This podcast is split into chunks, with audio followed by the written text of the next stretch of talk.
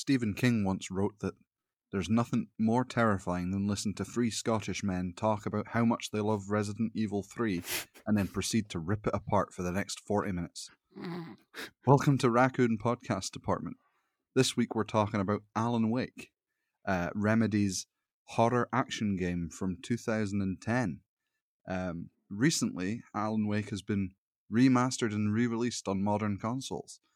And so we're once again discussing horror, and we will be uh, trying to decide whether or not this classic game holds up 10 years later, or uh, 11 as it is.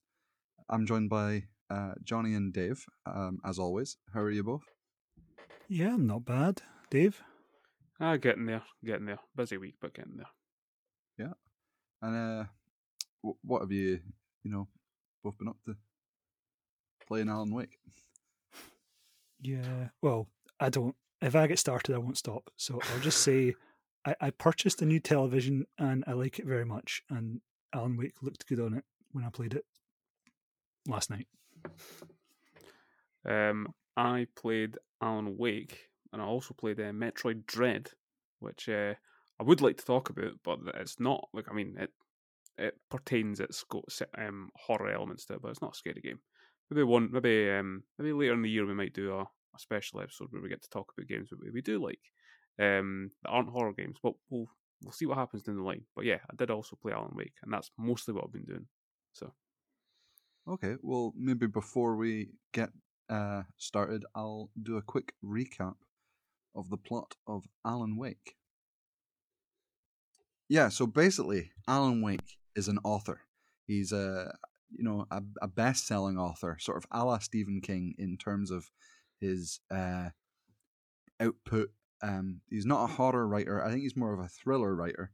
And Alan has been suffering from writer's block just as he's about to start his new manuscript. Um, and since he's been struggling with this and he's ha- under a lot of stress, his wife Alice has arranged for them to visit the small town of Bright Falls, which is your sort of small American mountain town a la Twin Peaks, um, which in fact this game lifts quite a few things from Twin Peaks. Um, but anyway, so Alan and Alice travel to Bright Falls where they've rented a cabin and uh, they go to a, a, diner to pick up the keys from a man called Carl Stucky, who, uh, which they find out he's he's not at the diner, um, but they do meet an old woman who Alan um, comes across in a very dark, dimly lit hallway. Uh, she's very spooky in in a way where um, they kind of hit your head with the spookiness. hmm. She's like ha- hidden by the darkness, wearing like a, a a dark veil over her face and stuff like that. Anyway, she gives him the keys and says, "Carl can't be here, but he's in, he's given me these keys to give to you." Uh, so Alan and Alice go up to uh, Cauldron Lake, where their cabin is. It's on an island, and um, they go into the uh, cabin where um, Alice reveals to Alan that she's brought his typewriter. Now, Alan doesn't like this because he's been under the uh, the assumption that this was a holiday to get away from all the stresses of work and and home life, uh, and so they have an argument. At which point, Alice storms out the house. Um, but once he storms out the house, the power goes off. Now, what they've established before now is that Alice is very afraid of the dark. So when this happens, Alice screams, and Alan runs back into the house to find that she's been taken away by uh, some otherworldly being or some ethereal thing, and it has dragged her down into the lake. So upon realizing this, Alan jumps into the lake and passes out. Um, what then happens is Alan regains consciousness sometime later. He's uh, finds himself at the side of the road having crashed his car. And at this point, Alan decides that he should head into town and, and, and start sort of trying to work out what happened. Um, we soon realize that uh, some time has passed since the original incident at the cabin, about a week. Um, the town is being attacked by these sort of uh, corrupted people that are corrupted by some force that, that is is the the darkness, and uh, from this point on, Alan has to try and figure out what's happening and get his wife back. Now, at this point, Alan receives a call from a kidnapper who claims to have taken Alice and wants to trade Alice for um, the manuscript that Alan was due to write, um, which, as far as Alan knows, he hasn't written yet. But soon enough, you find that there are pages scattered around Bright Falls that uh, comprise this manuscript that Alan must have written at some point. And as he reads the pages that he finds, you realize that these pages soon come true. Um, now, there's quite a lot of stuff going on in this game, so we're not going to go into the, the, the heavy detail of the story um, in this summary. But uh, basically, from this point on, it's it's about Alan trying to find Alice. Um, there's this force called the Darkness, and there's Alan's manuscript, which is coming to life.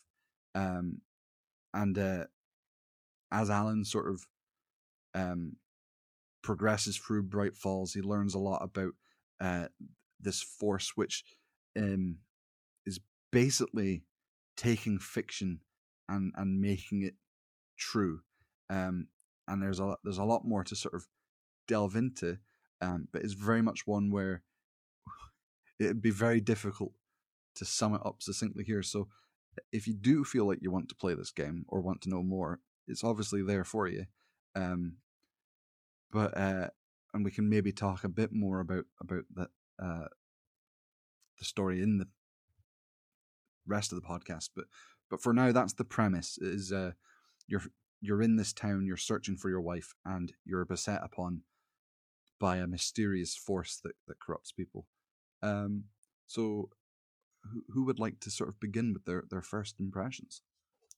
So, I've got a false memory syndrome because I remember playing this on release, but then I looked it up and the Windows version did not come out uh, day and date with the 360 version. So, I did not play this on release. I played this on my Windows PC that I specifically bought a graphics card to play because I saw, you know, how Remedy do those sort of tech showcases and demos and pre release mm-hmm. hype.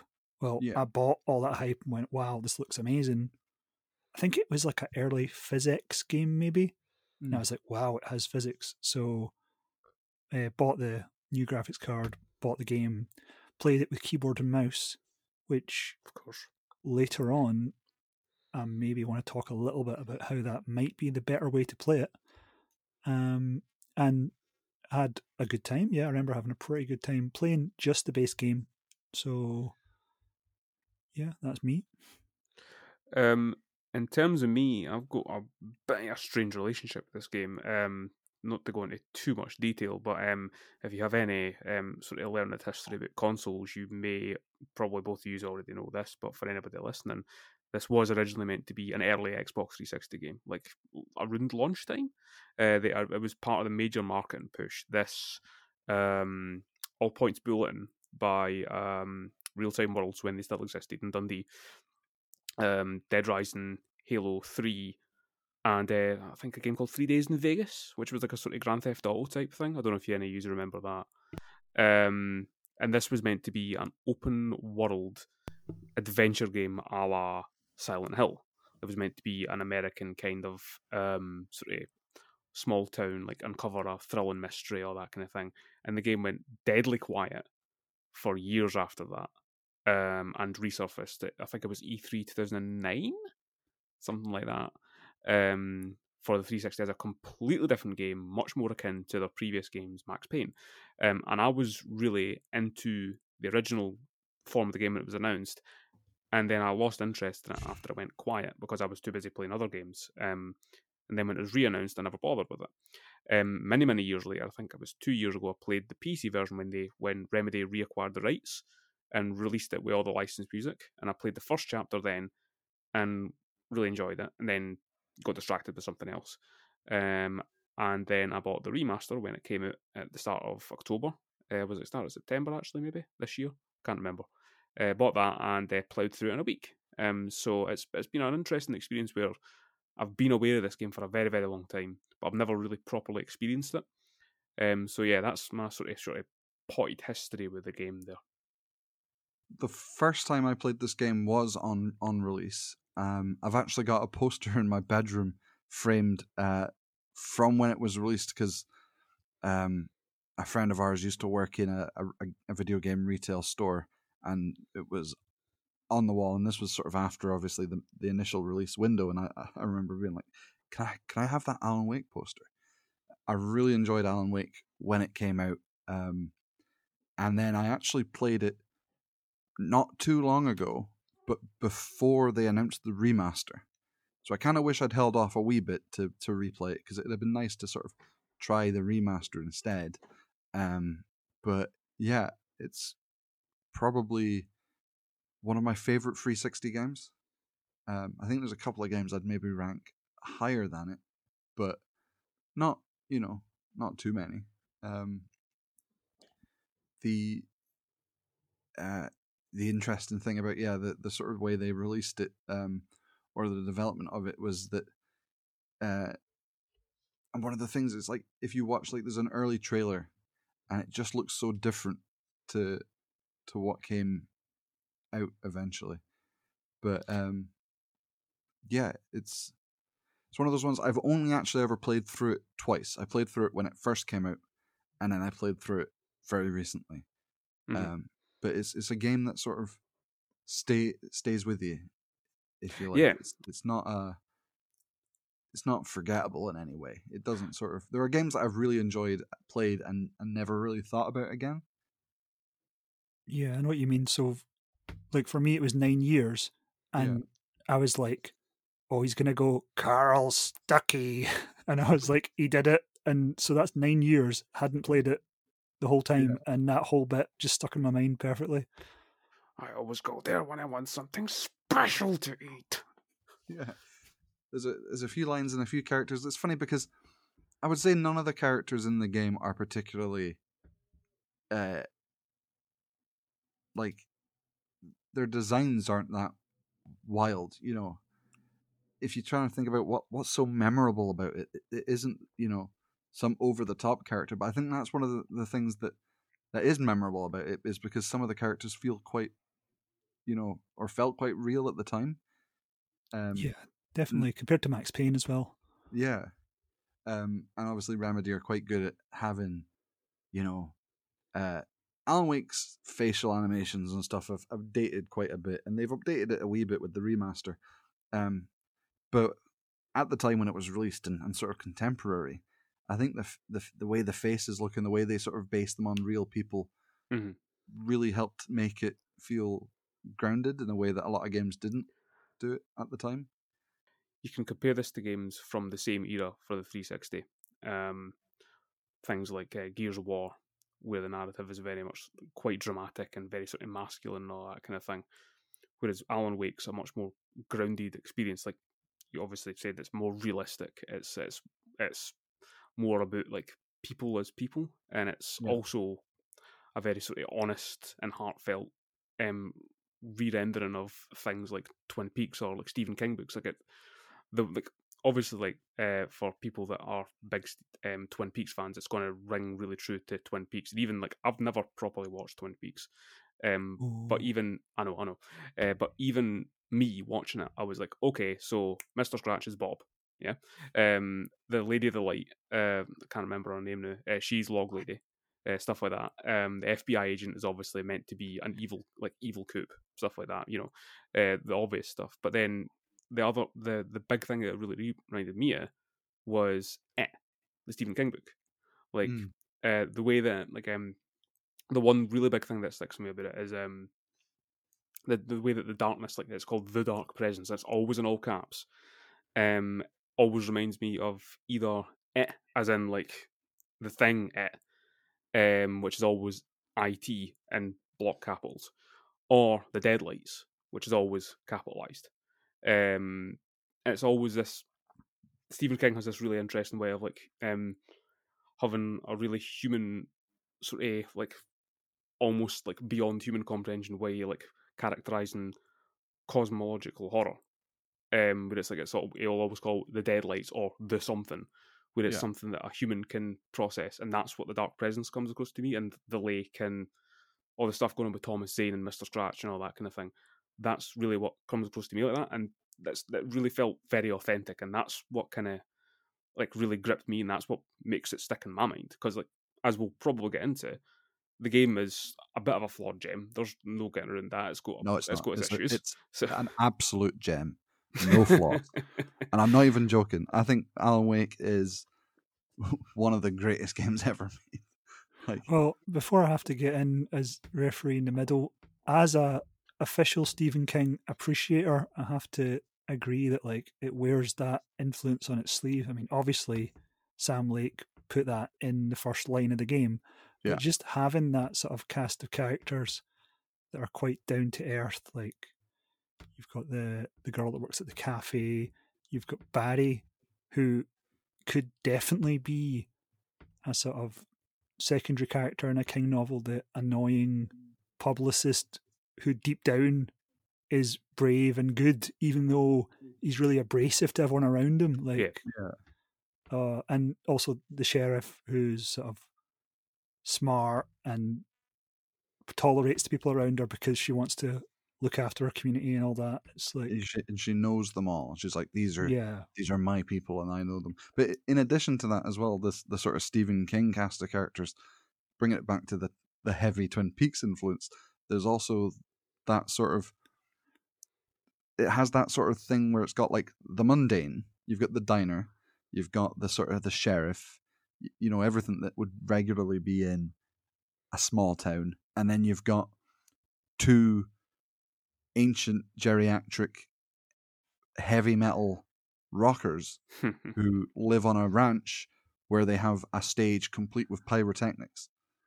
Um, so it, it- it's wild where that sort of like it feels so real and grounded. I mean, obviously, when we say that, that's discounting all the supernatural stuff in in the game, but it's what helps sells that is how real the rest of it feels. Yeah.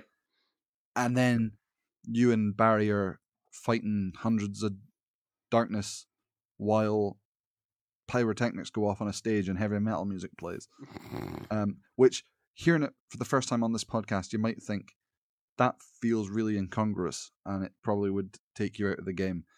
But actually, by that point, it kind of works in its own weird way. And I think if you know Remedy at all and their sort of sensibilities, you might be able to accept that a bit more. You've probably played the game, but um, that is the highlight of the game, though.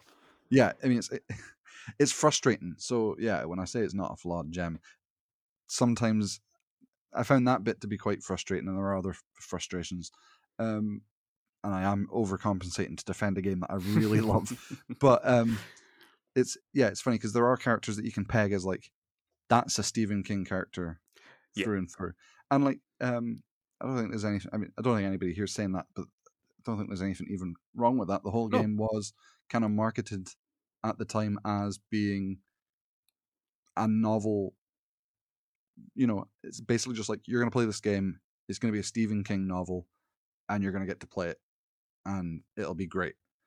And I think that's part of the reason why I wanted to play it because at the time, um, and I think I've said this a few times on the podcast, and I think uh, most people would agree that the 360 era of gaming was a a very weird one.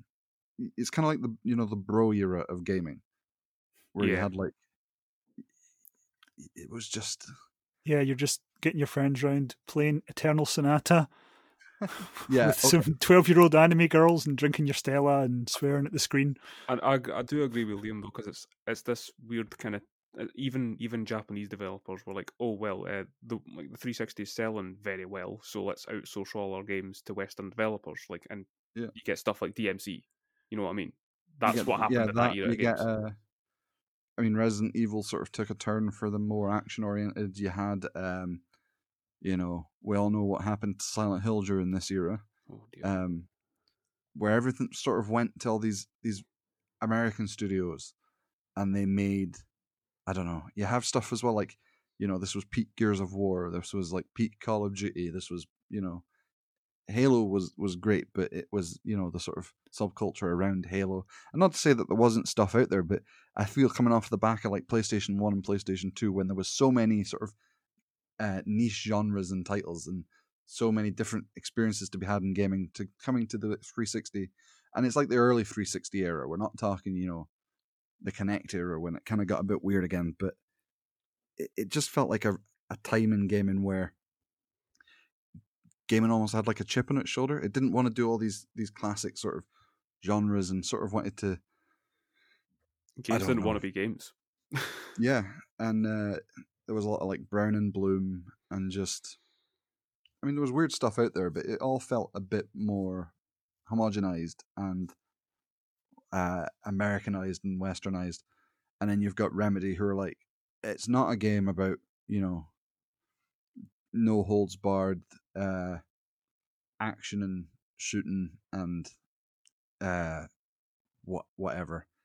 It's we're gonna draw from a, a sort of slower or more like you know um it's funny there's there's other games that, that sort of feel like it. i mean i guess i'm being quite down on the 360 era i was about to compare it to deadly premonition which is from the same era so um it it has that sort of like i guess deadly premonition and uh, alan wake both draw heavily from twin peaks which is where that sort of feels the same but um and in terms of feeling grounded you, you mentioned as well dave that this game started off as a an open world game yeah.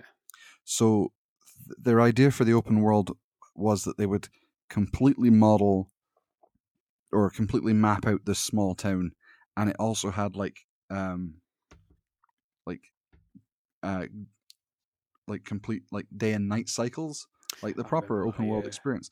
But they were found that as they were developing it, th- the open world just didn't really suit the game, or they didn't really know what to do with it. Um, but instead of scrapping the open world completely, they actually made so the game is fairly linear.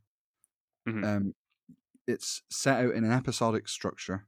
You play, you know, an episode start to finish, complete with uh, a recap. I think every episode and Yeah. credits with music, and then you play through that episode, and and it's sort of a uh, a contained level almost, but stuff happens within it. But you don't do a lot of backtracking, at least not voluntarily. You can't choose to go back to areas.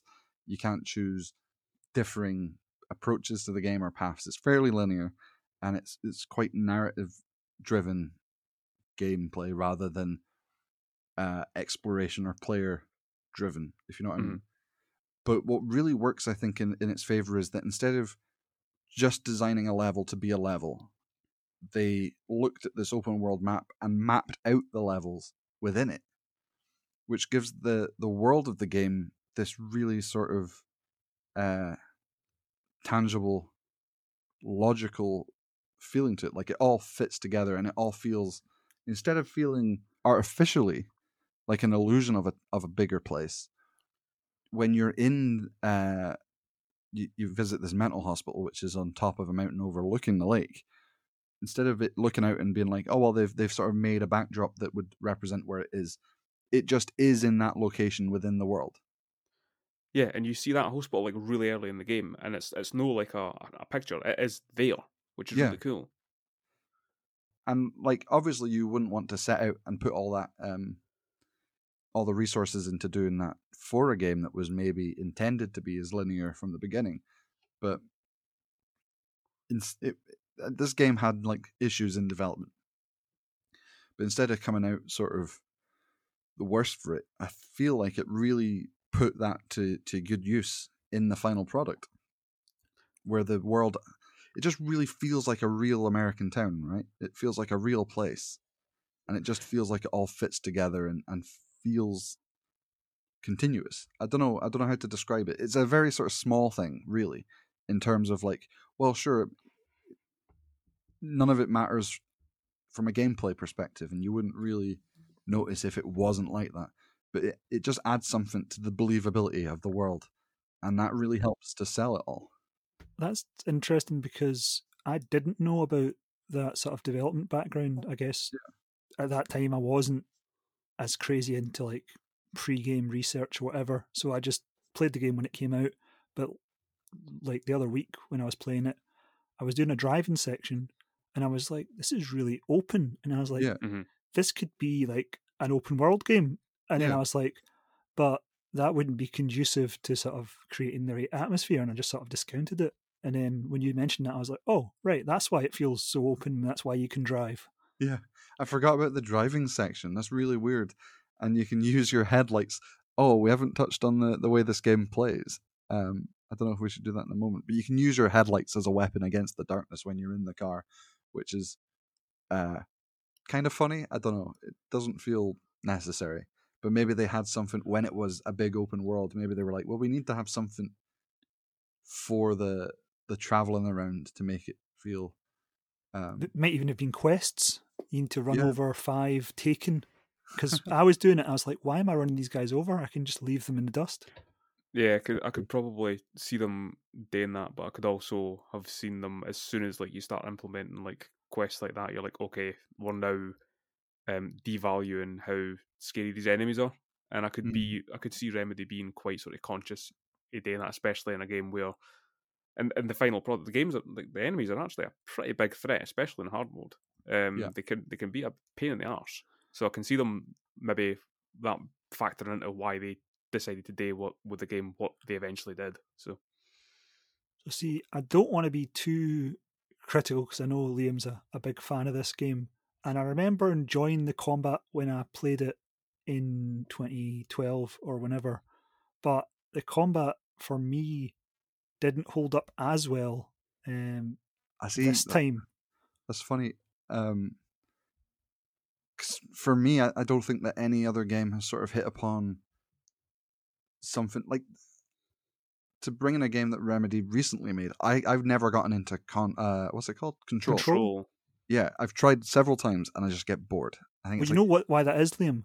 because it's Is, shit. is it's because it's not called Kate Control Kate Control, Kate Control, and Alan Wake and Max Um, Payne.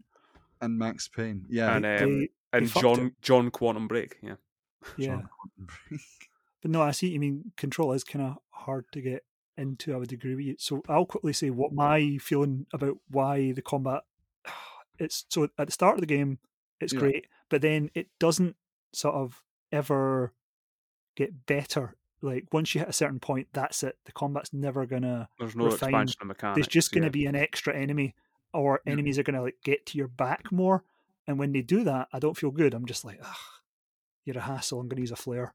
So it's hmm. like I was maybe a little bit. I didn't hate it. It's just I was like Resident Evil Four came out five years before this, and the combat in that is just in, and Alan Wake shouldn't be as combat as Resident Evil Four, but just I was like these enemies have far too much shield. It should shouldn't take so long to hold down this thing because it's just a bit menial. But I do like the sort of light and attack kind of. It's a very interesting mechanic that still is quite unique. I haven't seen anything that's copied it or been influenced by it really. Yeah. So, so that's one of the reasons why I really like the gameplay, is Mm. because there's nothing like it.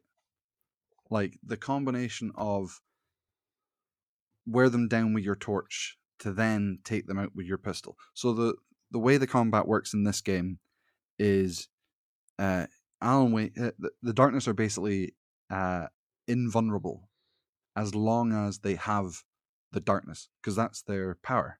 So in order to sort of strip them of that, Alan is equipped with a pistol and a flashlight. And so you aim at them with your flashlight and then you press a button to focus your beam on them, which will strip away the darkness.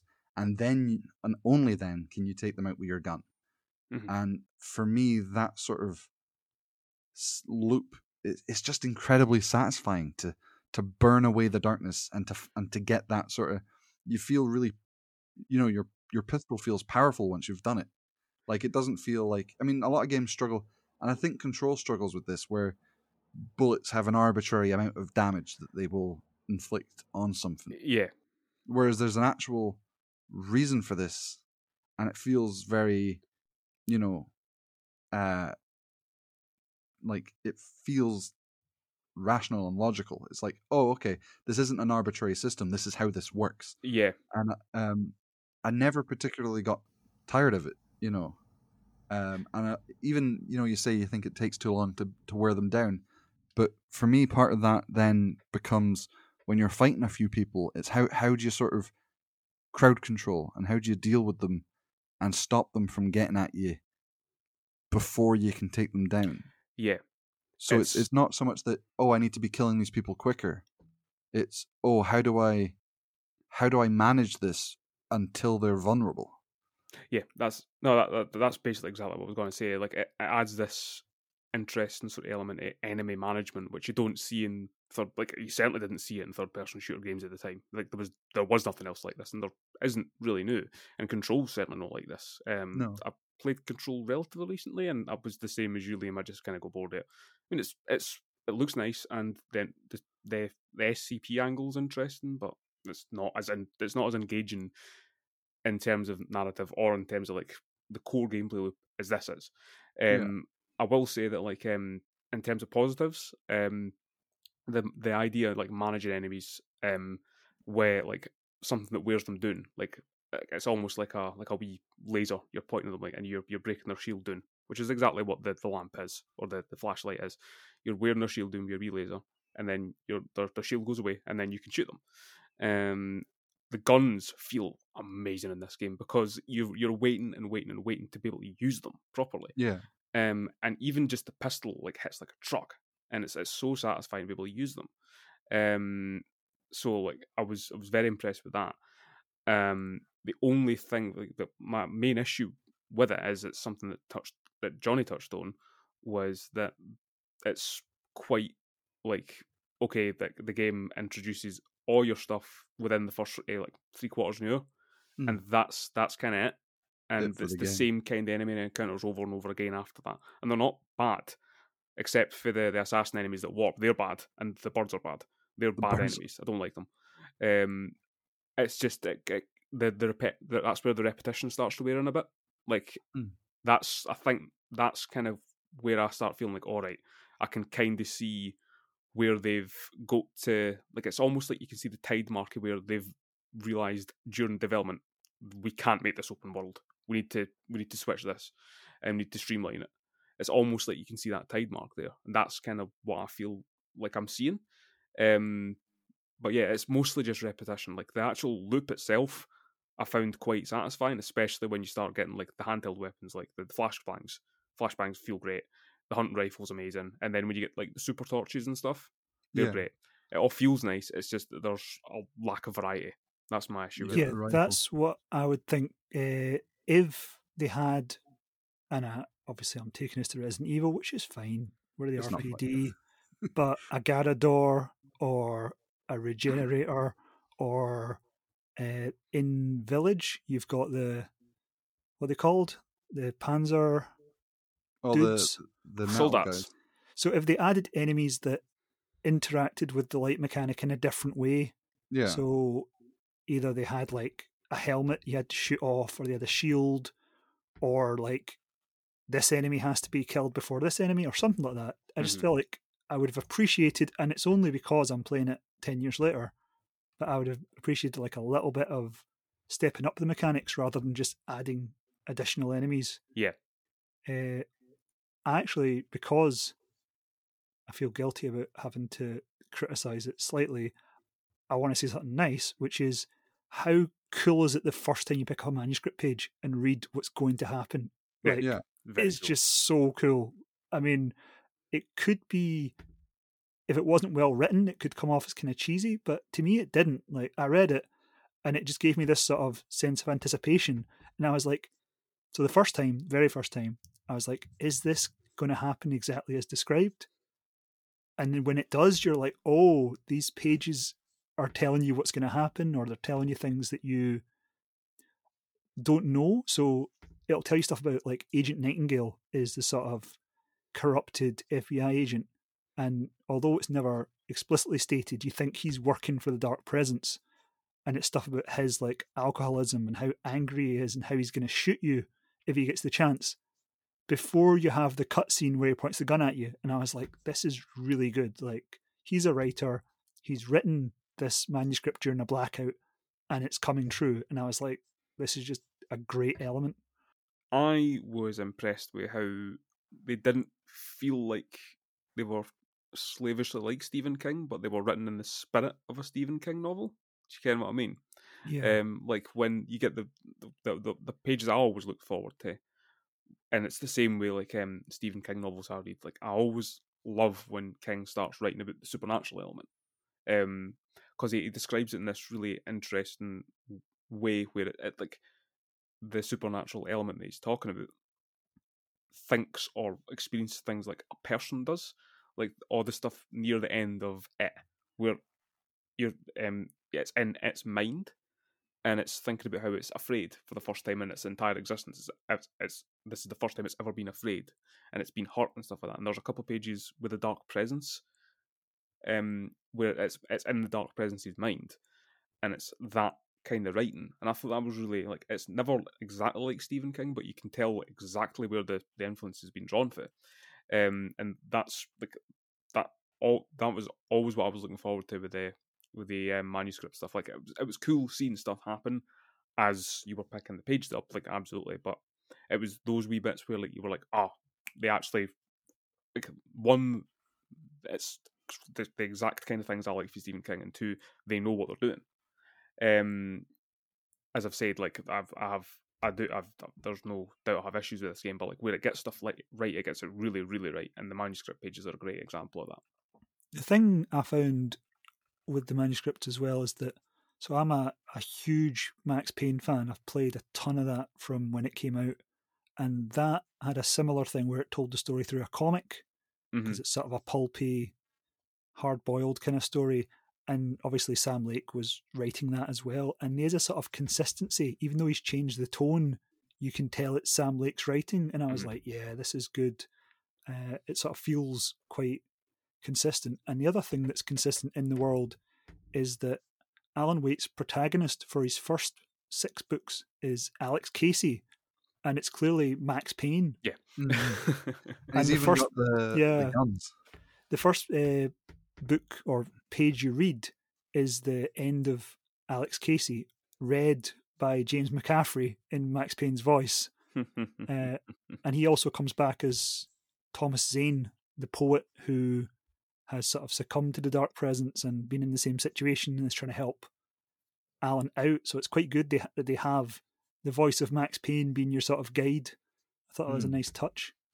I like that it um like I said, it sort of provides a a narrator to the game. Mm. But sidesteps the sort of cliche of just literally having it be narrated. You know what I mean? Like Blade Runner. yeah, and then the way it sort of because it because it comes before everything that happens, so it's like pre-narrated. It can prep you in ways for certain things, things that maybe might not make sense to the player if it's just presented as is, and you go, "Well, the- what the fuck's happening?" But it can kind of clue you into things a wee bit before they happen, or it'll Yep. like say something, and you go like, "Right, but what?" And then it happens, and it's like, "Oh, okay," and it sort of it really does play with the sort of idea of like not only is this stuff going to come true but you're no, you're going to know about it before it happens There's a great example of that in the the part where you go to the mental hospital on the on the on the mountain, um, where you get a page in the chapter before that about one of the the, the heavy metal brothers hitting somebody with a hammer, and you see them in the patient the inpatient room, and he's got a squeaky hammer, and you're like, oh, he doesn't kill anybody, or he doesn't hurt anybody, he's just going to hit them with a squeaky hammer. And then in the next scene after that, he has actually hit somebody with a real hammer. It's like Yeah. pl- toying with your expectation because you, you have no context for what's going to happen. All you've done is read the page. It's really clever. Actually, I does I do think it says a steel hammer, but Oh, does it? uh, Okay, well, Because when I read it, I was like, "God damn, he's killed someone." Uh, it just knocks them out. So it's the- okay. I, I thought you were going to talk about a different bit, which is my absolute favorite bit, which is when Wake's in the jail cell at the sheriff's station. Agent Nightingale reads about his own Oh, death yeah, immediately before it Oh. happens. so and he's a such a good an page. FBI agent isn't he that comes to to investigate the I can't remember what he's come to investigate is it the disappearance of Alan's wife No, no. So, so he's not there under orders. He's Ah. evasive with the sheriff. the The idea that isn't explicitly spelled out is that he's partially controlled by the dark presence, but not taken. It's very much like eh, oh, damn it, what's the bully called in Stand by Me? Oh, Uh, fuck. Um, played by Kiefer. yeah, Uh, I can't remember what he's called.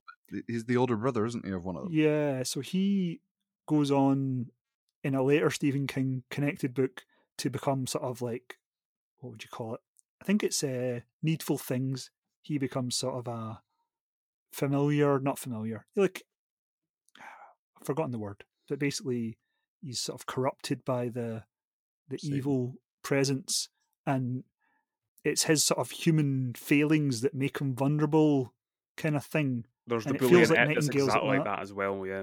Ah, There's yeah, in- actually, yeah, there is the guy in it who like, I think he does a homophobic murder by throwing someone into a river or He something. does, yeah. And then, uh, like Stephen King, like right at the end of the book, well, very near the end of the book, obviously has a lot of fun typing the N word in the most ridiculous way possible, using this bully as a conduit. So that was good, good times for uh, for Stephen King in the mid '80s on cocaine. There, yeah, but, but yeah, Nightingale feels very much like one of those. So he's not directly controlled, but he is like something wrong with him. Like he's angry, he's an alcoholic, he's Yeah. thinking about killing Wake, but you can't really. They never spell it out explicitly, which is quite good. Uh, but yeah, it's he's a nice sort of element because everyone else you meet is nice in a certain way. Like Yeah. uh, the Viking band brothers, even though they hammer someone in the head, are quite endearing. And the person that they hammered was working for another sort of corrupted individual was who's definitely not Ro- Nurse Ratched from uh, from One Yeah. The Cuckoo's Nest. so like they're nice, Barry's nice, the sheriff's nice. It's like everyone you meet. Oh, the radio host is a great character because you hear him on the radio several times throughout the game, Mm. and then you meet him, and then he talks about your encounter in the next radio segment, and you're like, this guy's a good guy. That's a funny thing. Like, I wonder if the the radio host. So the radio host is basically all the way through is reporting on weird things that have happened in the town. So he's a local radio host, and so like say, I think something happens earlier on in the game when uh, there's a an incident, and then I think he mentions it on the radio, or he kind of goes like, "So and so's this and that," and it really reminds me of. Have you seen uh, the the fog? So in the fog, um, there's a local radio station, and it kind of reports on things that are sort of happening throughout it, and uh, eventually becomes involved in it. And it just really reminds me of of the way it is sort of presented in in Alan Wake, and the way Alan Wake sort of references all these different horror things and all these different bits. I wouldn't be surprised if, uh, you know, Sam Lake just picked it from the fog. oh yeah, oh, like he Right. seems like that kind of guy. No, no, in Yeah. like a denigratory way. I don't mean that, but like he just seems like the kind of guy who just will watch and read everything in that kind of vein, and he just the he'll just take it in, he's the Finnish Hideo Kojima, isn't he? more or less. Yeah. Well, there is an analog though to that in Max Payne. So in Max Payne, there's TV news reports, Mm. and they they cover sort of your crime spree and what's going on- around and lots of context. So it's not dissimilar to that, but they've sort of put a human face on him, and you meet him on the ferry as well, so you know who he is, Yeah. and then that carries forward the whole game. Um, I was going to say, just because we're getting reasonably into the podcast, if we could talk about the ending a wee bit, because it's Yeah. quite an interesting one. It's not so cut and dry. Now, I played up to the end of, well, the middle of the second DLC Mm, yeah. episode, uh, The Signal, sorry, The Writer. And as my co hosts know, I jumped off a roof and got caught in a endless death animation where every time I hit continue, I died immediately. Nice. So I didn't finish the signal, but I Mhm. did sort of read up on it afterwards, and I was like, right, okay, this is the story up to that point. Uh, and I know that there's more after that, but I suppose if we could just talk about Alan Wake in terms of Should we maybe uh, sum up the second half of the game a wee bit? Because I guess we only sort of described the premise. But are we talking the ending of, of the DLC or the ending of the game? I was going to say the game uh, initially. So, in terms of what happens, um, we've talked about sort of Alan blacking out and then trying to find his wife, which is a bit of a wild goose chase. Uh, because as you find out later, she is literally in the lake, Mm. trapped by this dark presence.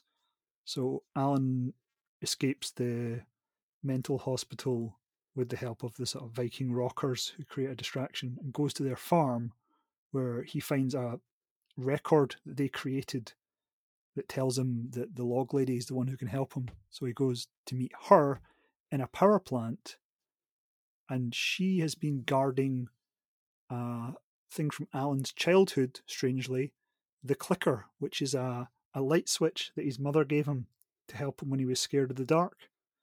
And for some reason, the poet Thomas Zane had written this into reality to help Alan in the future. So, Alan, obviously fighting through hordes of the Taken and sort of poltergeist, uh, darkness possessed objects, fights his way to get the clicker and is able to take it to the cabin on the lake, which is rematerialized. Um, and then he finds the person, the sort of host of the Dark Presence, is Barbara Yeager, so Baba Yaga, uh, if that makes sense. And he uses the clicker to sort of dispel uh, the darkness from her. And then he's able to sort of take control of the story again and write his uh, wife back to safety. But the cost of that is that he is now trapped in the darkness within the lake. Mm. And the end of the the base game is a possessed Alan saying it's not a lake, it's a river, which it's an ocean. opens up loads. Oh, that's it, river. God's not- sake, we're not even editing it. I'm just going to tweet that I'm an idiot.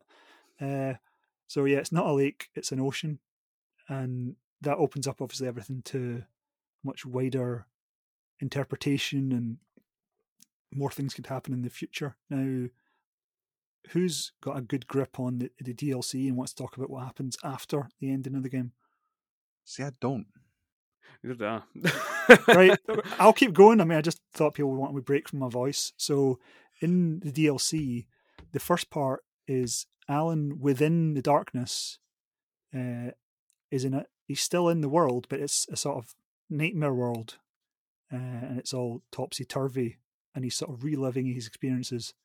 Uh, so again thomas zane is trying to find him and he's sending him a signal so alan follows that signal with the help of barry who's a, now a figment of Alan's imagination and sort of makes comments of things that Barry expresses that actually are Alan's own thoughts, even though they're quite critical of himself. So it's a sort of interesting dynamic where Barry, who's a sort of honest friend who wants his wants the best for him, is now being quite critical, but in a accurate way, and Alan has to sort of listen to his own self criticism through Barry. Um, and then he follows the signal, but it turns out that he's been sinking deeper into the darkness and he's only now starting to reassert himself. And so it doesn't really do much in terms of the story. You sort of get more to grips with what's going on. And then in the second DLC episode, the writer, Alan, has to fight against his own irrational self, who is babbling like a madman about everything that's going to go wrong. But when he does this, this comes into play. So if he says the enemies were everywhere, Alan couldn't escape, and then the enemies come out and has to fight his way through them. So Alan sort of makes his way through again a sort of jumbled up world. It's got a floating house in the middle of the mountains above the lake, and that's where I fell off and got stuck in that fucking death save. And then beyond that, he's able to reach the cabin and a bit like evil Kirk and good Kirk, he, he reunites the two halves of himself to become a whole person and then takes control of the writing process and begins to write The Return. Now, my understanding is that the book The Return becomes the events of Alan Wake American Nightmare, which I have not played, so I'm not super up on, but we talked about maybe doing a bonus episode, maybe a stream. It's Hmm. coming out on Game Pass in like six days, so I'm definitely going to play it. Don't know about you guys. What do you think? Well, I, I played American Nightmare immediately following my replay of Alan Wake before. Mm. Um, I won't go into it because I think it would be interesting to talk about. It's very different um, from Alan Wake. In Alan Wake, uh, there is um, there are some live action sequences that you can see on televisions throughout Bright Falls, and they're a sort of Twilight Zone homage. So it's called Night Springs, and it, in in Night Springs, I think they're just sort of shorts filmed by Remedy staff, maybe. I'm Yeah. not Yeah. 100 percent sure how they how they produce them, but they're very uh, tongue in cheek, uh, sort of not not very you know not highly produced, but they're funny and they're they're nice to watch. And uh, so it's basically each TV show is an episode of Night Springs, and American Nightmare is kind of framed as an episode of of Night Springs Oh, cool. um, and it has a very instead of it being sort of horror or Stephen King sort of uh, inspired, it it's very sort of nineteen fifties. There's a lot of sort of sci-fi elements, you know, sort of B movie sci-fi elements from maybe fifties sci-fi movies or stuff like Mhm. Twilight Zone and stuff like that, which makes it sort of on the one hand, it's quite jarring in the way that it is different from Alan Wake, but on the other hand, it, it it is kind of fun. I don't know. I've I've got a lot of feelings about American Nightmares that would be interesting to discuss on a you know a a more specific Yeah. American Nightmare episode. Well, see, I feel a bit bad about it because I sort of wrote it off without giving it any thought when it came out because I was like, what's this? It's not Alan Wake 2. And now I've sort of understood that within the context of the story, this is in fact what Alan has written. I was like, oh, so it's canon and it's the continuation. So now I'm very interested in playing it. So fortunately, I'll probably play it next week, to be honest. Yeah. It's very short. I think four hours Mm, Cool. at most. I feel like this Uh, isn't a very important detail, but Barry mentions in the game that Alan's first writing gig was writing an episode of Just Night literally Springs. just about to mention Oh, that. yeah, so he did. And then the episode that comes on isn't one that Alan wrote. So Barry's like, oh, it wasn't one of yours. Alan Wake has a lot of like incidental sort of connections like that, you know. Um, it's just all so well sort of f- fleshed out and thought out. Um, It feels very cohesive overall. Yeah. there's even connections in Alan Wake uh, to Control, which came out much later. Um, so I don't know if you know, but do you know when? So at one point, there's a flashback to Alan's apartment in New York or Manhattan or somewhere like that. I can't remember where they're from.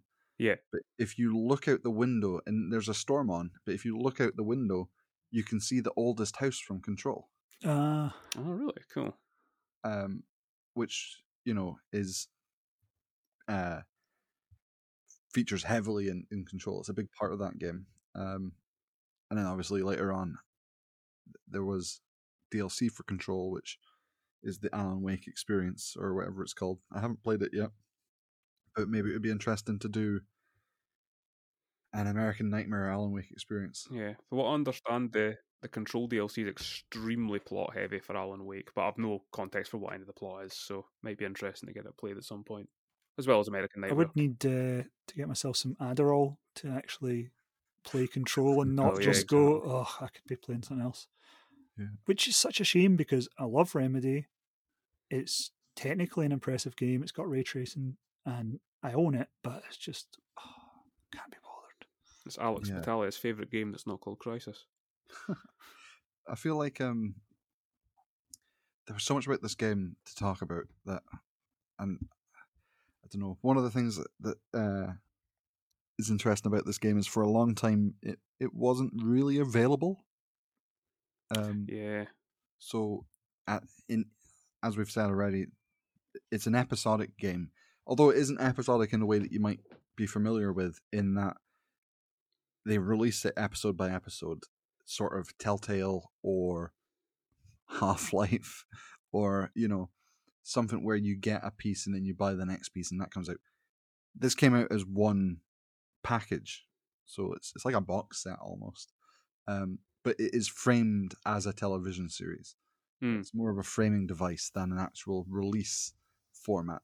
Um, but each credit sequence had licensed music over it, and so um, for a long time, I think there was an issue with that where either they'd removed it or it, it wasn't available, or you know, um, now it's all available. I don't know. Did uh, the remaster have all the licensed music in it? Present? From what I understand, um, it does. Um, and the the issue that happened was Microsoft owned the rights to Alan Wake for a very long time, um, and they didn't want to pay the licensing rights for the music, so they, they removed it from like online stores and stuff like that. So the only way you could play it was physically, as you say, it was r- quite hard to get. Um, uh, I think it was 2019. Remedy reacquired the rights to Alan Wake in its entirety from Microsoft, and they are now paying the royalty fees for all the licensed music. So that's why they released remastered so that people could play it on modern systems with all the music intact and everything. I mean, the music is great, especially very cool. chapter one when In Dreams started playing. I mean, Mm. speaking of David Lynch references, you've got that from Blue Velvet, and I was just sat there. It was like I had a skip prompt, and I was like, "Are you high? I'm, I'm going to listen to this whole thing. Turn the headphones up." I think at one point they have a David Bowie. That's what I was going to say. Yeah. So Carly was there when I rolled credits, and Bowie started playing. She was like, "Is this David Bowie?" I was like, "Yeah." Yeah. A wee bit of a spoiler for American Nightmare, but it features the song, uh, or I can't remember what the song's called, but it's Kasabian quite Oh. heavily. And uh, Hmm. I found that to be a bit grating in an American Nightmare because I'm not a big fan of Kasabian.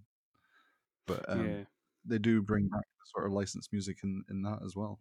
I don't know about Kasabian because, like Dave's PlayStation uncle, I'm a Gen Xer. So Here's Yeah. here's an interesting question that um I was thinking. Well, yeah, it is a question, I guess. I was thinking about whilst playing this game, and I don't know if you will agree, but I'll pose it anyway. Do you feel like this is it's not an American version of Silent Hill, but it's like the other side of the coin for Silent Hill? Like it's like it's all the same kind of influences, and this is kind of like what the output is. Like obviously, Silent Hill was influenced by Twin Peaks to a degree, Stephen King uh, books, uh, Jacob's Ladder, all that kind of thing. And this kind of works on the same influences. It's not the same kind of game, but fe- you can feel the same stuff, and it's kind of like an alternate reality version of Silent Hill. I don't, I don't know how to explain it, but like I, I couldn't stop thinking about it when I was playing the game. Um, it's and again, like we've, we've both both of you have mentioned it when we were speaking in the episode earlier. It's a game that sticks with you, and many of that early Silent Hill games, which are in the same kind of vein, stick with you as well. For like they're all, they're obviously kind of have all their their own wee issues and that that kind of thing, but um, there's something about them that is very sort of um, endearing, and you can tell they've been written well with like heart um, and put, First thing put together very well. I would say about it being an American version of Silent Hill would be that it's developed by Remedy, who are Finnish. oh yeah, of course, yeah, Western perhaps I should say. yeah, um, Well, I was going to say it's like a European vision of America in the same way that Silent Hill's a yeah, Japanese. yeah, one. yeah. it's America, but filtered through the eyes of somebody who's consumed America through um, pop culture and media. Oh no, David Cage It, oh no, with the French plugs in Heavy Rain. no, we love Sam Lake. We don't like David Cage. Well, that's Double true, and, and we should we should tweet that from the official account. Uh, Yeah. But no, I, I agree with Dave because I had a Also, similar tweet, I thought. think Remedy's American. Well, I don't agree about that, but um, I was thinking to myself, it's good to get this sort of European horror version of America that isn't trying to be Silent Hill because if it had done that even an iota, it would have been terrible. But yeah, Yeah. by being its own thing, it was a sort of unique take. And there's something about it that where it's like, I don't want to say mild, but like the horror isn't particularly horrific. If you know what I mean, it's more Well, the overall. It's not like none of the individual things that happened to Alan are shocking. Like there's no, No. kitchen moment, you know. No, and it's it's never particularly scary. No. I think Dave hit it um, on the head earlier when he described it as a more of a cosmic horror. Yeah. it's that sort of like, and it is in the way that I don't know if you've ever felt this, but Stephen King books can sometimes be quite comforting. Yeah, There is like a Yeah, really sure. comforting uh, sort of um, the, the way he writes these sort of small towns and stuff. It can be in a way where I feel like this is a comforting thing, and and then the horror is a bit more sort of. There are scary bits, obviously, and things that are not very nice that happen, and it's the same in Alan Wake. But the horror tends to be a bit more uh, underlying, or or something a bit more um, like maybe I don't know uh, Beyond human comprehension.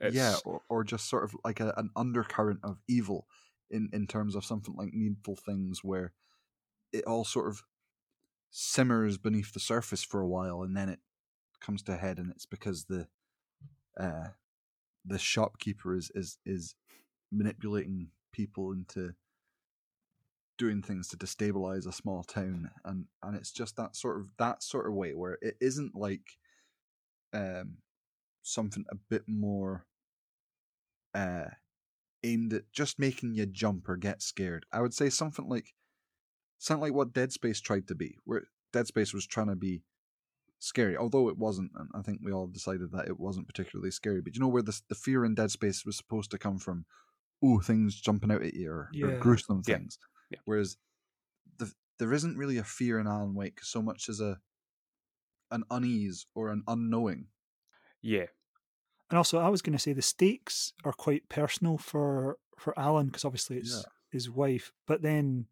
I had to correct myself and say, if Alan fails and the Dark Presence controls him, it can do whatever it wants to the entire world. So everyone that's taken is going to die um, and all that kind of thing. So the implications are quite dark, but you don't feel it when you're playing. You sort of feel more like it's a sort of journey of determination. So Alan is the heroic protagonist and he is going to see it through. Like, I feel I wouldn't say that I'd want them to sort of change that. It's almost gentle, I want to say, because you could make a game about being possessed by an evil presence that was significantly more disturbing and unpleasant, but I wouldn't want them to. Uh, it's quite palatable. One of the things I really enjoy about this game is obviously because the darkness draws its power from the dark. There are f- this game takes place over a few days, or I think a couple of weeks. So um, it's not nighttime forever. Daytime comes around, and during the day, you're in relative safety. So it gives a time, a moment for the story to sort of, uh, for like the tension to break, or for the Mhm. danger to sort of um, fade for a moment, and and that's when you get more more of the sort of character based interactions and bits like, um, you know, slower moments like when you're walking around the mental hospital and and the the psychiatrist is sort of explaining his treatment, or when you visit um the woman from the diner, and then it sort of allows it to sort of maybe pepper in some bits that are a bit unsettling, but aren't necessarily dangerous situations and that sort of really gives it this sort of ebb and flow. And it's funny because I think there are other games that have sort of tried similar things um, to a fault. So to go on a tangent for a wee bit, Silent Hill Shattered Memories, which I I think we would all agree is a deeply flawed game. Um, but I, I wouldn't. no, you love it, right? I've never played it. Oh, okay. Um, so, but in that game, there is a in Silent Hill. Basically, you know how it goes from the other world to the the regular world, or not even the regular world, but you know the the sort of default Silent Hill world. But you can get attacked by monsters in either. There's things around, Mhm. but in Shattered Memories, unless you're in the other world, nothing is there to attack you. And I think it's meant to give the player is, is to change the sort of pacing a wee bit. But all it does is mean that you just know exactly when you're going to get attacked. Um, whereas in this, it feels a bit more like it heightens your fear of the darkness. Because you associate it gives you a time to sort of be in the light and associate that with feeling safe. And then when you're in the town during the day and you maybe go into you go into the uh the caravan where the woman lives the trailer and it's dim and dark in there and she's obviously being affected or influenced by the darkness and, and there's something wrong with her. And it really sort of gives you a time to sort of uh to to feel those differences. And it's a nice sort of uh, contrast rather than it being like oh okay it's daytime now i don't need to worry about anything the tension's gone or whatever. It, you, you do but it's it, that's not the purpose it's serving. It's it's done really well. I don't know if you know what i mean Yeah, actually, I do. And also, I was going to mention that exact encounter. So, because you're safe during the day, there's a tension about what Alan's going to do with his day and how he's going to prepare for the night. And when he goes to meet Rose in her trailer, she's acting strangely. But, and this is kind of karmic because Alan doesn't care about Rose, Mm. even though she's a huge fan of his and has a standee. He doesn't like offer to sign her book or whatever. He's very much in his own head, and even before his wife goes missing, he's quite dismissive of her. But if he'd taken the time to care about Rose, even just in terms of, oh hi, Rose, you're a fan, he would have went, You're acting really weird. But Mm. because he's just like, I'm on a mission, where's my wife? He just she's talking in a very strange speech pattern, and the player knows immediately something's wrong with her, even without any sort of smoky black element surrounding her. You just know something's wrong. And that tension of, oh, Alan's going to lose the day, and, and she does drug him and Barry to cause him to sleep, to cause him to lose the safety of the daytime, and then it puts you into the night. So it's a great, it's a great tension and balance between the two. yeah um, What do you think about um the the ending of the game where you see Rose with a lamp and uh, the ag- Ah, the agent is in there. the is in the boarded up house behind her? What what what did you read into that? I mean, I suppose Rose has become the new lamp lady. But she's been touched by the darkness. She was working in aid of the darkness, was she not? What does that mean? So, so was the lamp lady. She said it herself. So it's Oh, because yeah, you've been touched by the darkness and recovered that you have the power to see the light and to see the sort of hidden messages, oh which yeah, of course. we yeah. also didn't talk about, which is quite a clever use of the torch mechanic. You Yeah. get uh, light sensitive yellow paint that shows you where caches are, so you can go and in need in hard mode. true in true Silent Hill fashion, you go. That looks like the right way to go. I'm going this way, ninety degrees to the left, and you would run off, find a little yellow arrow, and go, "Yes, I found it," and then grab loads of flares and uh, loads of magnum bullets. Oh, right. I, I don't want to nitpick the combat, but on normal mode, I didn't use batteries. I just went beam, beam, beam, and I had 20 batteries for the whole game, apart from Mm. when I just got impatient and I slammed some. three I used once. some in hard mode, but not On hard mode, you'd have to, I assume, but Uh, it's just just need to know like how to manage enemies better. Um, like if you pick the best weapons for the best situations, you're generally fine. Um, the the in hard mode, I just end up spamming uh, flashbangs, flares, and the hunting rifle, and I was. Fi- I mean, I died, but like I still completed the game in a couple of days, so not that bad. But yeah, I mean, I I just found I didn't need to use batteries. Like I always had a full twenty. Yeah. So ammo, it would definitely ebb and flow. You'd have forty two Magnum bullets or whatever, and then you'd have eight, and you'd have to switch to the shotgun or whatever. But I never had trouble with the torch. It was always like loads. in that case, then, um, what about the, the FBI agent? What's what's his um deal? Why is he still there? I thought he was taken away by the darkness. Is he now an agent? Oh, of the right. So, and this is me putting forth my Alan Wake theory, but I mean, I'm Alan sure Liam. Liam, you can contradict me if I'm talking shite. But Hmm. when Alan rewrites the book, saves his wife, he fixes everything. So he saved everyone and he's rewritten all the events that happened. So Carl Stucky's alive and fine. The park ranger is fine. And they sort of show you that life has gone completely back to normal in Bright, Bright Falls. The only problem is Alan himself being stuck in the darkness, and it does mention that Mister Scratch has got out into the world, but but that's more for American Nightmare. Yeah, we haven't really touched on Mr. Scratch at all. Like, I think it's right at the end of the game that he comes into it, isn't it? Yeah, he's o- he, they, So- they mention him and that's it. Yeah, Alan Wake is now trapped in, I think they call it the Dark Place, Yeah, which I don't want to use because it just conjures up Garth images Marenghi. Richard Ayoade and uh, I know writers But- who use subtext in their all cowards. you'll have my guts for garters. call it Sanchez. You'll be getting a knuckle supper. the um, but as as Alan is trapped in the dark place, he sees his a, a doppelganger, and it's it's it's so f- like it's funny, but I love it. Um, He's got Mr. this Scratch massive grin on his face. It's quality. yeah, he's just a dick Alan Wake, who and they're like, while you're stuck here, Mister Scratch is going to take your place and just fuck shit up, basically.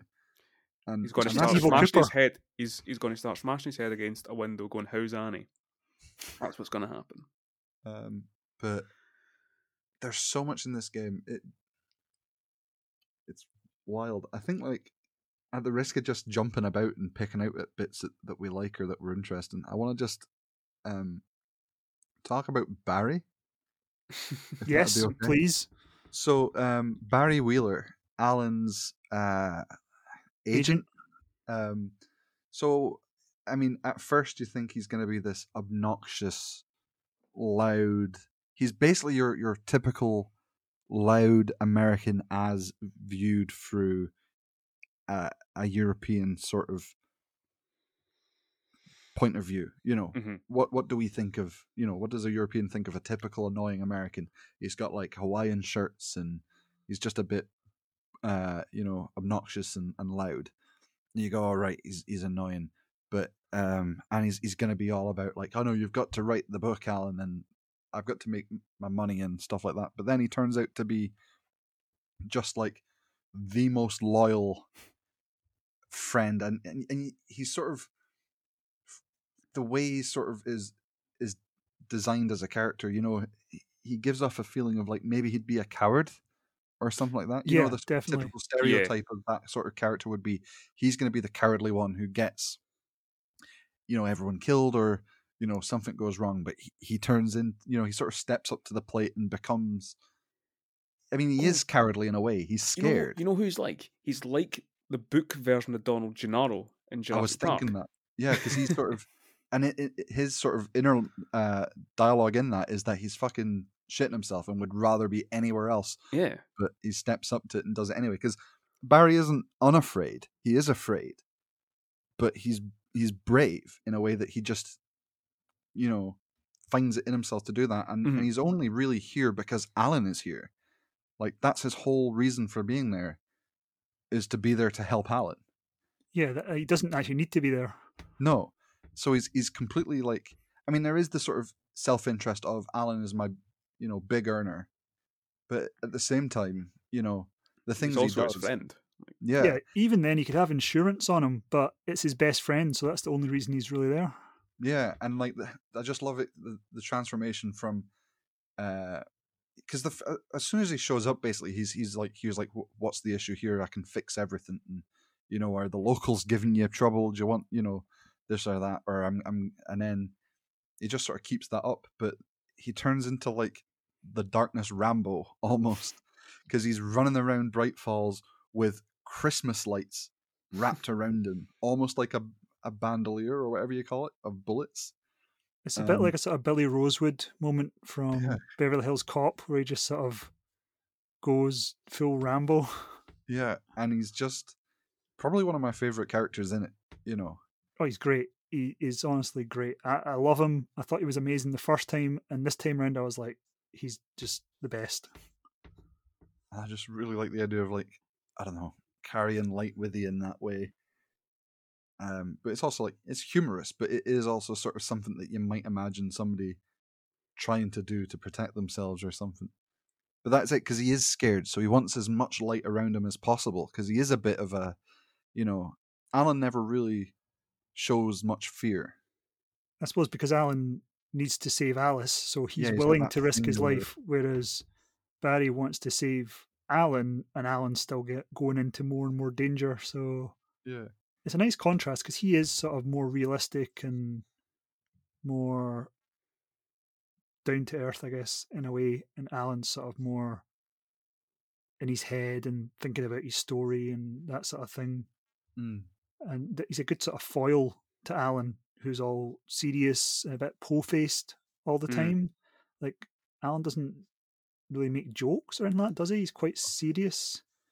And then I guess Barry also provides an outside verification of the things that are going on. uh, because he questions Alan's sanity at first, and Mhm, then yeah. he sees the darkness and he's like, "Oh, you're not crazy. Everything's crazy." Yeah. So it, he he sort of confirms it, you know, as a Yeah.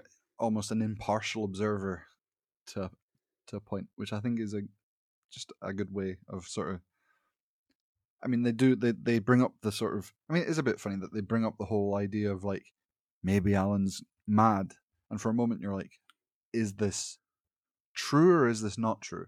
And then very quickly the game is like, it's not true.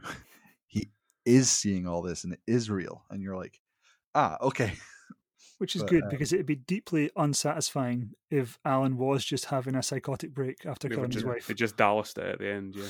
and then to be also like another one of those sort of pieces of fiction that's like, oh, it's up to you, you know, like not that that's necessarily always Yeah. bad, but I feel like in in this situation, it's much more interesting that something is there and is happening. Um, I don't feel like Alan Wake because I mean I haven't played Alan Wake Experience or anything, but for me the one thing is I don't feel like Alan Wake has ever been satisfyingly wrapped up. No. Um, I've always kind of wanted a wee bit more. yeah, it's it's left that way. I think very intentionally. Yeah.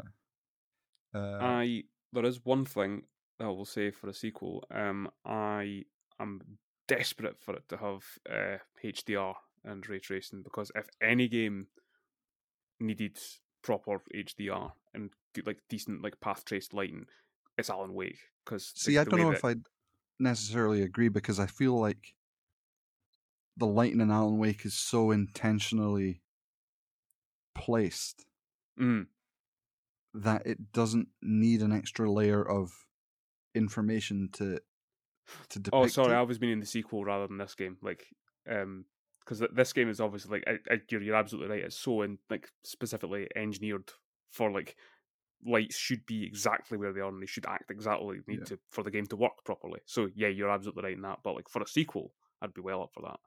Possibly, it depends how they use it. Because I feel like the thing about ray tracing, uh, ray traced light and stuff, and the way it would sort of, it depends how much they sort of focus the the art direction of it. Mhm. Because I feel like, yeah, possibly. It Uh, could make for interesting gameplay if, if light behaved naturally and you had like gaps in uh, a structure that let through light, but that was the only safe Yeah. place kind of thing. But I, I don't feel it will get a meaningful sequel. Do you? it's gonna, you don't feel like it would get one, or it would be. No, I just don't think it's likely.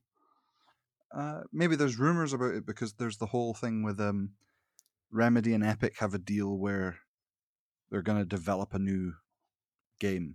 I mean, I'd, I'd be up for it, definitely. But- I think and, it's and they had said they've said in the past that they, they wanted to do Alan Wake two, and Sam Lake has talked about it.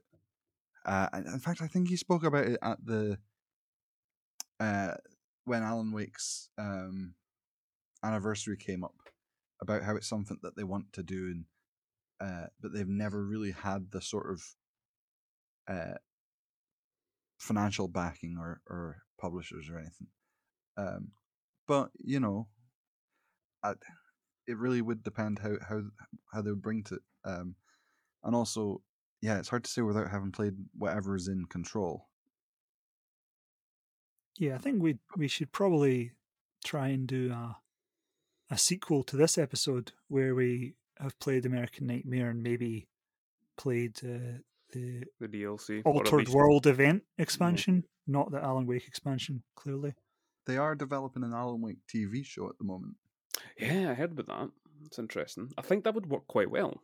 Yeah, and Um, it's it's supposed to be using plans that they had from uh, any you know development of a sequel. Ah, So because they did start developing Alan Wake 2, I think, and it became something else, Quantum Break. Maybe. because that has the TV show to go along with it, so that would make sense actually. Yeah. and it has CIA in it as the bad guy. Oh yeah, I forgot about that. It's funny because Max Payne had a perfect ending and then got two sequels, and Mm. Alan Wake had a sort of what would you call it, mysterious, uh, open-ended ending, and got well the recent DLC that we haven't played. No, we don't talk about Max Payne three though. I haven't No. actually played it, but Max haven't Payne One it. is the best. But uh, I guess shall we wrap up? Do Yeah, because I'll talk about Max Payne more if we don't stop me. yeah, So, uh, Um, tell you what, if we're going to do final thoughts, maybe I'll let Dave go first because he was the the flawed gem, and then Liam, you can contradict him.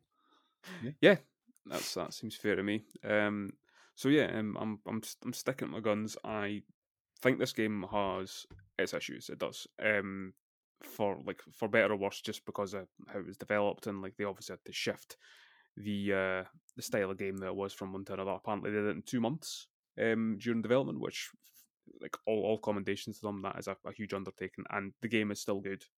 That's at, the- end of the day, it's like it's got a really engaging combat system, um, some really satisfying gunplay. It's like one of the most sort of fascinating and interesting stories I've played in the game for a wee while, um, and it's it'll definitely stick with me more than like a lot of games from that era. And I'm I'm actually kind of annoyed that I'd lost interest in it back when I initially had interest in the mid two thousands.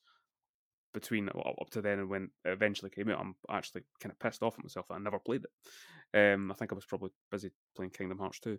Um, oh well, but yeah, um, really, really engaging game, and I, I, like as far as I'm concerned, one of the um, one of the one of the sort of outstanding examples of like there's a lot of things that I could say that oh I didn't like this about the game, I didn't like that about the game, um, but I would still say oh absolutely go and play Alan Wake, it's great, it's it's so much fun. Um, in so many different ways, and it made me feel like I was reading the Green Mile again. And the Green Mile is my favorite book of all time. And if anything can make me feel like I'm reading the Green Mile, then hats off to that.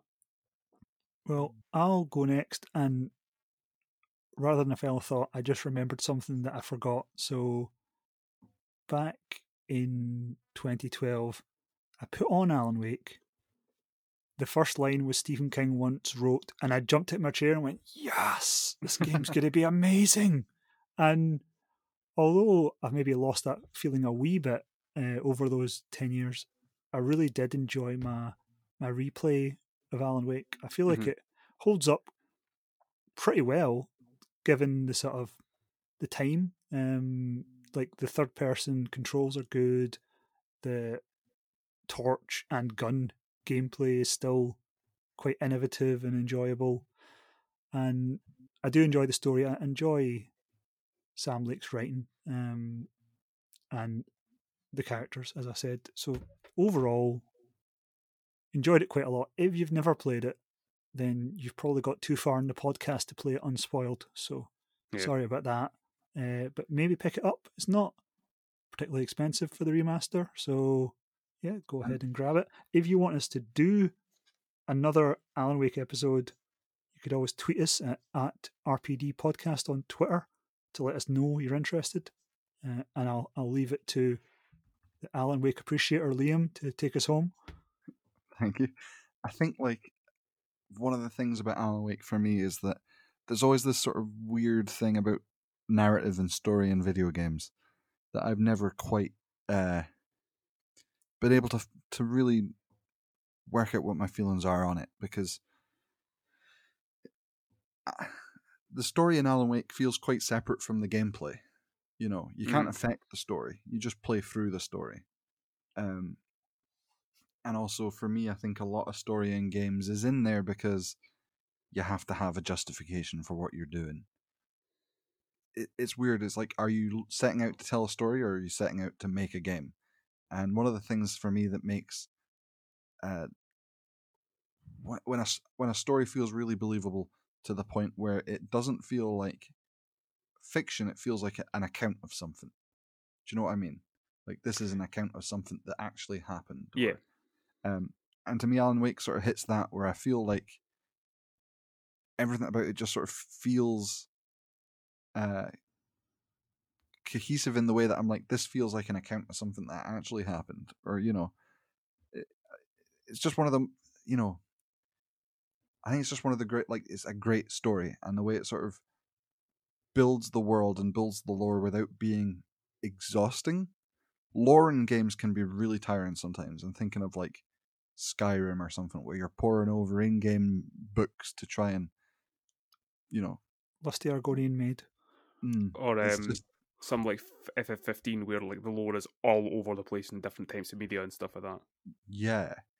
Um, whereas this feels almost effortless. It's like it's like oh, it, the lore all makes sense not because they've managed to, and it it, it does give like an illusion of of a deeper sort of world or a deeper sort of thing going on.